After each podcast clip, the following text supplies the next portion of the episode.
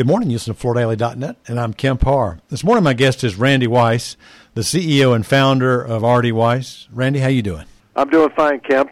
Good to be back on Floor Daily. Yeah, it's good to talk to you. Let's just set the stage real quick. Most people know you're a commercial flooring contractor with a heavy slant toward maintenance. You've got seven branch locations. You're in the Northeast area, mostly New York State, Connecticut area, right? Connecticut, uh, New York State, and we've consolidated a couple of those branches, so we're down by a couple, but we are a multi-location uh-huh. operation. And you're a diversified company. We are a diversified company for 16 months now. Yeah. Just tell us how business uh, was last year compared to the year before. Well, as you started out, Kemp, you said that we're probably best known as a service provider, heavy into the, the maintenance arena and we're also very concentrated in New York State and around New York City. Mm-hmm. We went lights out with COVID probably ahead of most of the country. Mm-hmm. Governor Cuomo was pretty aggressive on shutting down restaurants and businesses early on, and they stayed shut down for a, a long period of time. So, other than work we were doing in essential businesses and, and disinfection, which was a large part of our story last year, we definitely felt the impact of COVID 19. Mm-hmm. So your P&I business was down considerably, but your maintenance business was up because of your virus disinfection. No, that's that's right. I mean, uh, everyone, not just us, everyone saw a project mainly go on hold, not really disappear right. from the landscape.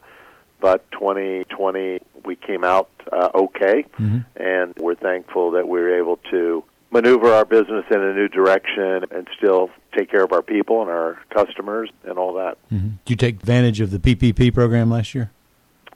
You know, we're part of the Diversify organization, yeah. so uh, the PPP really did not impact our business. You're too big. I got you. Okay, well, let's catch up on what your perspective is. What's 2021 going to look like on the commercial sector? I'll give you my personal take on 2021. I mm-hmm. think we'll recover some and I think the Northeast will recover quicker than probably other areas, in part due to we have more pent up demand because of the delay of projects last year. So we think we'll definitely see a slightly better year than, than last year. Mm-hmm. We don't think we're going to see a lot in Q1, yeah. but things will pick up in Q2 and Q3 and 4. And if we look by sector, I know you and I talked briefly this morning. You think that there's going to be a pause on the corporate side which is an area that you you play in. And you were also telling me that you thought healthcare and education might be a little better, right? I think healthcare, education, and multifamily will uh, be the big plays for the first probably six months of the year. Yeah. And corporate, you know, we have to get people back in buildings, and mm-hmm. most companies are in that second quarter to first of July mindset right. as to when they might get back into to the offices. Mm-hmm. I think the biggest question mark is this new strain that we're hearing about. Is that going to create more problems? And will the vaccine rollout be done quick enough to get people safely back to work? Mm-hmm. What do you think about uh, retail and hospitality? I mean, I know there's a lot of hotels in your area. Well, I think uh, when it's safe to travel, New York is a big tourist destination. When it's safe to travel again, you will see that pick up, but I think it's going to be slow for the better part of the year. Yeah. The other thing that's unique about the New York City market is we rely heavily on public transportation. Right. As you and I talked earlier, you probably wouldn't be real comfortable getting in a subway car with 60 or 70 people, right. you know, elbow to elbow these days. Mm-hmm.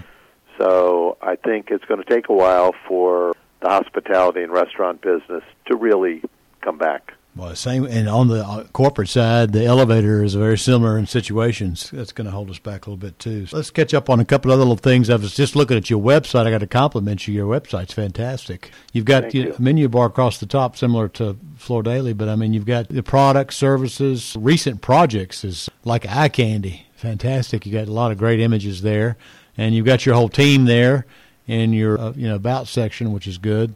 And then there's a bar that's there that gives you your latest projects. So you, you're highlighting some of the things you've done recently, right?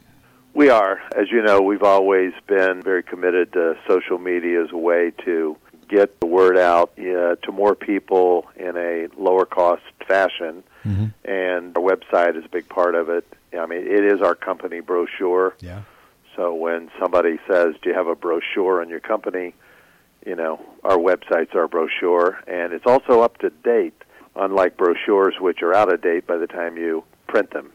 I see you've done a webinar on the return to work. We were uh, asked by uh, Buildings Magazine and today's facility manager to do uh, a CEU type webinar, which really got into the weeds on the different approaches you can have for disinfection and how to make offices and buildings safer for return to work. Like we said earlier, that was a very big part of 2020 for us. So we wanted to share publicly with some of the things we've discovered about disinfection and give companies as unbiased of a path forward as we could on what they might consider. Mm-hmm.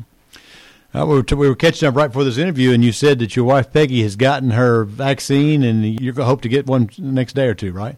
That's right. They opened up your my age? group at yeah. 12:01 last night, uh-huh. and I couldn't stay up long enough to get a spot, but she somehow was able to get one, so yeah. she's getting hers today. Okay. Hopefully you'll get one the next day or two. And, you know, it's going to be interesting to see how fast we get vaccinated and how fast we get back to wanting to read on the subway and an elevator. Could be this is all behind us by the middle of the year, you think, or not? Well, I think there's two phases to it. I think there's a psychological yeah. part of it. Uh-huh. I think psychologically, by the middle of the year, we'll all be in a much better frame of mind from a overall compliance to the vaccination process uh, and, and results there. I'm very hopeful that July, August, we're able to say we're there. Yeah. I, mean, I think the the data is once you hit 80 percent, you can really open things back up. You can go back to somewhat of a normal life. I flew this past week and I enjoyed doing it. So we're all going to look forward to getting back into some travel, I'm sure. Absolutely. Yeah. All right, Randy, it's great to catch up with you again. Been talking to Randy Weiss, the CEO and founder of RD Weiss, and you've been listening to Kemp and FloorDaily.net.